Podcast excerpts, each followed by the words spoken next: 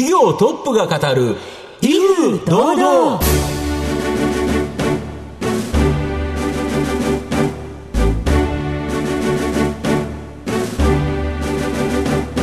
毎度相場の福の神こと藤本信之です。アシスタントの飯村美希ですこの番組は巷で話題の気になる企業トップをお招きして番組の指揮者的役割である財産ネット企業調査部長藤本信之さんが独特のタクトさばきでゲストの人となりを楽しく奏でて紹介していくという企業情報番組です。今日来ていただく社長さんは、名古屋から実は名古屋未踏なんです。まだ行ったことがなくて行ったことがない。ちょっとなのでいろいろお話聞けたらなと思います、はい。名古屋でそして歴史のある会社さんなんですよね。ね。はい。皆さんはピンときましたでしょうか、えーどうぞ番組最後までお付き合いください。この番組は情報システムの課題をサブスクリプションサービスで解決するパシフィックネットの提供財産ネットの制作協力でお送りしますトップが語る威風堂々それでは本日のゲストをご紹介します。証券コード7723東証一部上場愛知時計電機株式会社代表取締役社長星川俊之さんです。星川さんよろしくお願いします。本日はよろしくお願いいたします。よろしくお願いします。えー愛知時計電機株式会社は名古屋市厚田区に本社があるガス水道メーターの大手企業です。戦前はおよそ2万人の社員で飛行機などを製造していましたが、いくつかの会社に分割され、ガス水道メーター製造メーカーになりました。ということですが、星川さんの方からも簡単に御社のことを教えてください。はい。今ご紹介いただいたように、当社はガスメーター、水道メーターを主力に計測機器を製造しているメーカーです。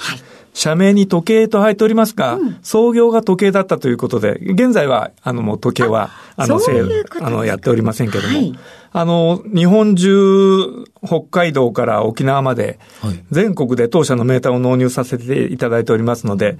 えーラジオをお聞きになっている皆さんのご家庭にも、当社のメーターが取り付いているところは結構あると思います。水道ガスメーター以外でも工場やビルの中で使われている流量計だとか、水計だとか、機体の圧力調整を行う製品なども製造しています。キーワードとしては、測る。まあそういうキーワードの、えー技術を極めていこうとそしている、そんな会社でございます。はい、ありがとうございます。ちょっと今までまじまじと見たことなかったですけど、はいお家帰ったら気になる感じですね。そうですね見てみようかな、みたいな。ははいい。えー星川さんなんですが、えー名古屋大学の機械学科はいですね。はいこちらご卒業後、新卒でこの愛知時計電機株式会社に入社されたとはいいうことですよね。そうですえーなぜ愛知時計電機を選ばれたのか、そして入社後どのようにこの社長へと上り詰めたのか、えーあの、お聞きしていきたいなと思います。はいはいそれではご質問にお付き合いください。はい。えー生年月日はいつでしょう？1955年の11月25日生まれのおや、はい。64歳です。一昨日。そうですよねおめでとうございます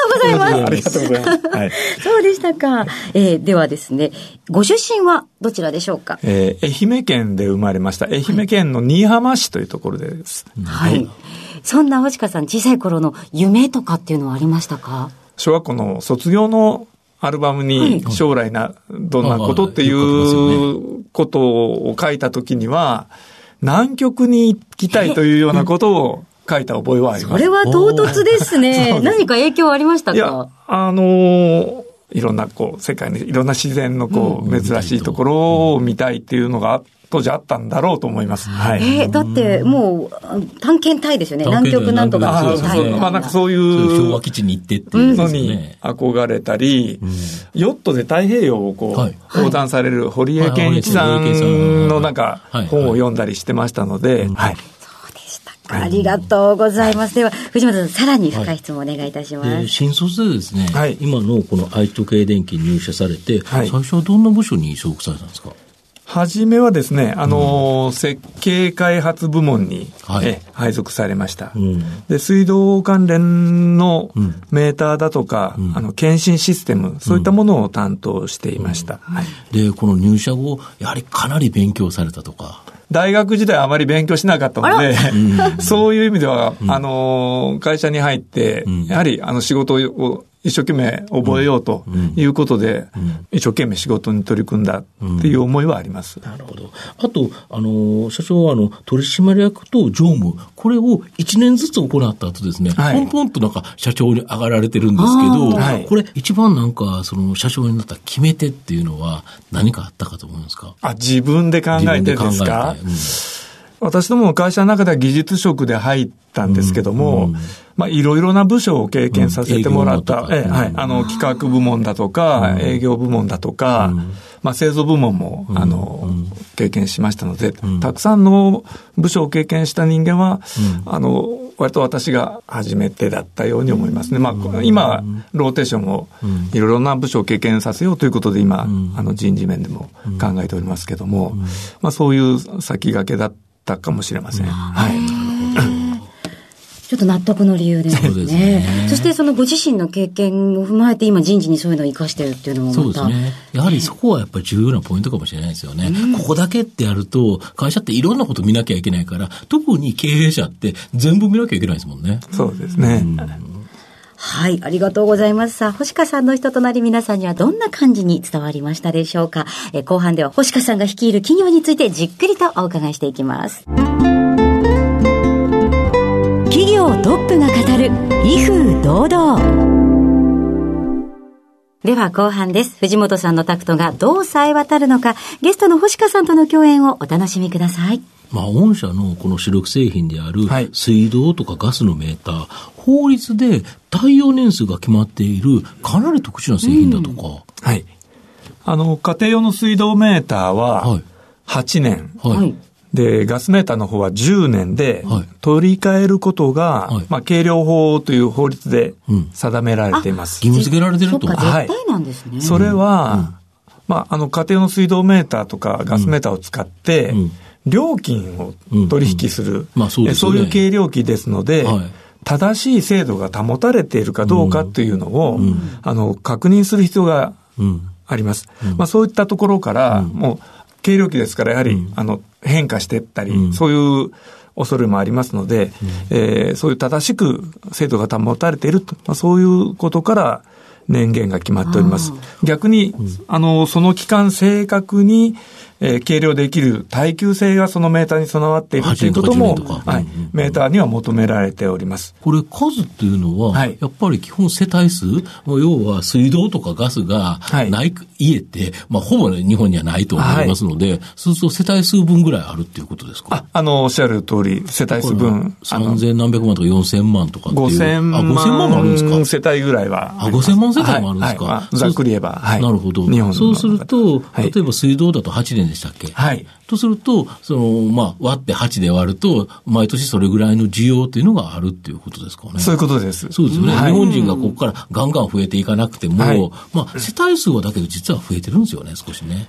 今、若干は増えてるのかもしれませんけども、あの人口自体は今後やはり人口減少。で、人口減少ほどのあの世帯数は今のところ影響を受けてないというふうにあの見ておりますけども、もっと長い20年、30年という長期のスパンで見れば、あの世帯数も、まあそういう中ではあの、緩やかに減少っていうことを見ておかないといけないかなとは思っております。うん、まあ、ただ、非常にまあ、まだ緩やかな減少そうですよね、はい、非常に安定的な需要が約束されている製品ってなかなかないですよね。ああの、そういった面では、あの、法律できちんと、うん、あの、取り替えることが定められておりますので、うん、あのそういう安定した需要は、あの、見込める。要は20年、30年後って本当に何があるか分かんないって言われるけど、水道がないとか、ガスがないって、なかなか考えにくいですもんね。そうですね。人間水飲まないと死んじゃうし、はい、お風呂はないと、トイレはないととかって考えたら、水道がさすがになくなる世界って来なさそうですもんね。うん、そうですね。あの、うんそういったベースのところっていうのは、うん、あの、私どもも、うん、あの、水道ガスをやっておりますので、うん、日本国内では、まあ、水道もガスも、ほぼ100%の普及率だと思いますので、まあ、そういった、あの、ベースは、あの、確保できていると思います。ただし、先ほど、藤本さんからもお話しあったように、世帯数だとか人口減少、まあ、長いスパンで見れば少しずつ減っていきますので、今は国内だけではなくて、海外にも少しえ展開を図っていきたいと考えております。うん、まあ、海外売上高比率は現在、まだ6%程度という形で、はい、まあ、ここからだと思うんですけど、はい、この現在のですね、はい、この海外市場、まあ、現状とですね、今後の見通しをしていただきたいんですか。はい。あの、私どもも海外に、あの、目をつけたというか、海外に展開し始めたのはまだ日が浅いので、うん、これからもっともっと海外に広げていきたいと考えています。うん、現状は水道では、アメリカ、あと中東、うん、中国、あと ASEAN 地域、ガスでは中国、台湾に、うん、まあ、あの、一部の製品を展開しています。うん、それぞれの地域においてもまだ日が浅いので、うん、その地域の中でまだ拡大の余地があると思いますし、えー、まあ、それ以外の地域、新たな国への展開というのも、あの、いきなりたくさんはできませんけども、国ごとの事情を見極めながら、展開する国も少しずつ増やしていきたいと。そのように考えています。そうですよね。はい、日本では両方とも100%、ほぼ100%の普及率ですけど、はい、やはり海外に目を向けたら、別に水道もガスもそんなに普及してない国っていうのも、まだまだありますよね。ああの、ございます。はい、そうですよね。はい、そうすると、そういうところが、まあ、普及率が高まっていくと、やっぱり普及したら、やっぱりそこで、ただで水道もガスもくれる国なんてないでしょうから、当然測るということが重要となってくると。はい、そうするとそこにメーターっていうのは、絶対需要出てきますよね。はい。あのえー、必ずついてますし、うん、まあ、えー、水道の方も、まあ、先進国は日本と同じような状況かと思いますけども、ASEAN、うん、地域だとかはまだ、うん、あの、水道の普及率100%ということではありませんし、中国とかだと、ガスの方は、あの、まだ、インフラ整備をこれからどんどんやろうという国ですから、そういった新規の、えー、需要もたくさん出てきます。また、各国で日本と同じように、あの、料金を取引するメーターですから、何年間ごとにはそういう更新の需要が出てくる。まあ、そういうような製品になります。あと、その、新しいというと、このガス水道のメーターとも、まあ、ネットにですね、つながる、要は検診しなきゃいけないというのが、はい、やっぱり人手不足の中、はい、結構めんどくさくなってきた、ということでいうと、やっぱ結果がネットにつながってデータが送られるようなスマートメーター、これに変革そうなんですけど、このスマートメーター、どんなものになるんですか？えー、あの、ガスと水道のメーターは、まあ、使った量を、うん、えー、測る道具だったんですけども、うん。スマートメーターは、使っている状況が把握できる。というようなイメージを持っていただければいいと思います。で、えー、ネットワークにつなげて、リアルタイムっていうとちょっと言い過ぎかもしれませんけども、その時その時の今の、利用状況。利用状況が、把握できる。うん、まあ、そういうような通信機能も、あの、持った、あの、メーターになります。で、これまでも、あの、実は、その、検診というだけであれば、あの、電話回線を使ったり、まあ、そういったことで、えー、自動検診ということは、あの、これまでもできているたんですただそこまで、あの、普及率が高かったわけではないんですけども、データ通信、それが非常に、あの、安価にできるインフラが今用意されているということが今あります。まあ、そういったネットワーク、IoT に絡んだネットワークデータ通信が安価にできると、そういう時代が来たので、うん、あの、そういうスマートメーターということで、うん、ちょうどメーターの転換期がもう今訪れつつあるかなというふうに思います。うん、これも実は、御社にとっては、はい、今までのメーターよりも当然スマートメーターになった、まあ、価格というか、機能が追加されてるから、高くなると。い。うことでいうと、売上高とか収益の増加につながる可能性もあるわけですよね。はいあの、まあ、メーターの付加価値が上がるということもありますので、うん、あの、売上だとか収益の拡大につながる可能性があります。うん、また、そのデータをお客様に届ける、うん、そういったサービスを提供するような、そういうビジネスモデルも考えられますので、まあ、あの、そういった意味で、あの、まあ、これからどういう形で、あの、動いていくのかっていったところは、あの、いろいろと取り組んでいきたいと、そのように考えております。なるほど。御社の今後の成長を引っ張るもの、改めて教えていただきたいんですか。はい。まあ、あの、一つは、海外への展開、はい、これは、あの、まあそうですね、ここは大きく広がりそうですよね。はい、あの、当社の特徴ある製品で、まだまだ戦える市場が海外にたくさんあると考えております。二、つ目は今、あの、お話出ました、スマートメーターの展開。これもね、はい、今までのメーターから大きく変わっていくっていうことでいうと、はい、やっぱりいいですよね。はい。まあ、あの、今、メーターの過渡期に入りつつありますので、うん、まあそういったところで、えー、しっかりここも見極めて、あの、対応を図ってまいりたいと思ってます。うん、で、あえてもう一つ、ガス、水道以外にも、まあ、実は、あの、産業用だとか、うん、あの、そういった分野もありますので、今、あの、公共事業体さん向けの、はい、あの、システムだとか、はい、そういう案件に対応もやっておりまして、そこも、えー、着実に、あの、対応力が強化をしておりますので、まあ、そういった三つ、ちょっと上げさせて、欲張りで三つ上げさせてもらいましたけども、まあその三つあたりが今後の成長を引っ張っていく題材になっております。面白そうですよね、はい、今後がね。はい。えー、さて番組もそろそろ終盤となりました。最後に毎回いらしたゲストにお伺いしているものがございます。はい。はい。社長、あの、あなたの心に残るですね、はい、四字熟語教えていただきたいんですが。はい。えー、日々心新たという言葉です。はい、なぜこれを選ばれましたか？あの、まあ、あの、これは会社に今入ってからですけども、うん、私どもの歴代のトップの方からも、うん、まあ、成長とともに変わらなきゃいけないということをよく言われてました。まあ、漫然と仕事をするんではなくて、まあ、万年にならないようにということもありますし、まあ、私どもは、こう、息の長い同じ製品をずっと作ってきてるわけですけども、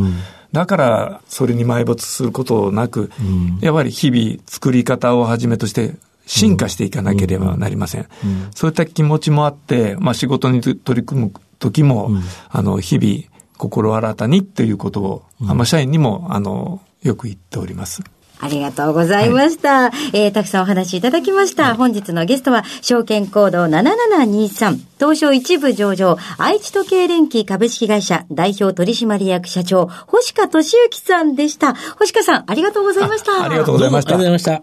した。企業トップが語る、威風堂々。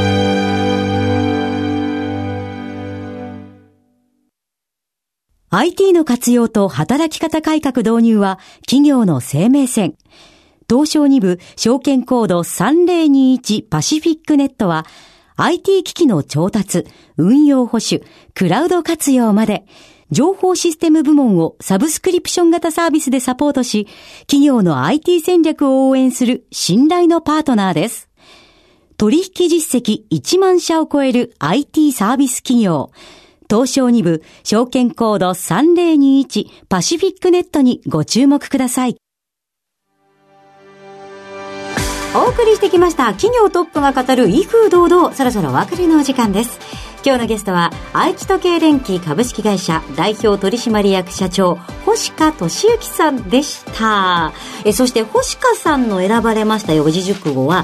日々心新た。これは、えー、日々と書いて日々に心で新しい。で日々心新たということでした。いいですよね、うん、とりあえず新たにするだけだったら新たにはできますからね成長って言われるとなかなか成長しづらいですよね。なんか成長って言われるとちょっとなんかグッと頑張んなきゃって気持ちになりますけど、うん、この言葉が丸いので、うん、なんか素敵な言葉だなというふうに思いました。そ,、れではここまでのお相手は？藤本信之と飯村美希でお送りしました。来週のこの時間まで。ほなさいなら。この番組は情報システムの課題をサブスクリプションサービスで解決するパシフィックネットの提供財産ネットの制作協力でお送りしました。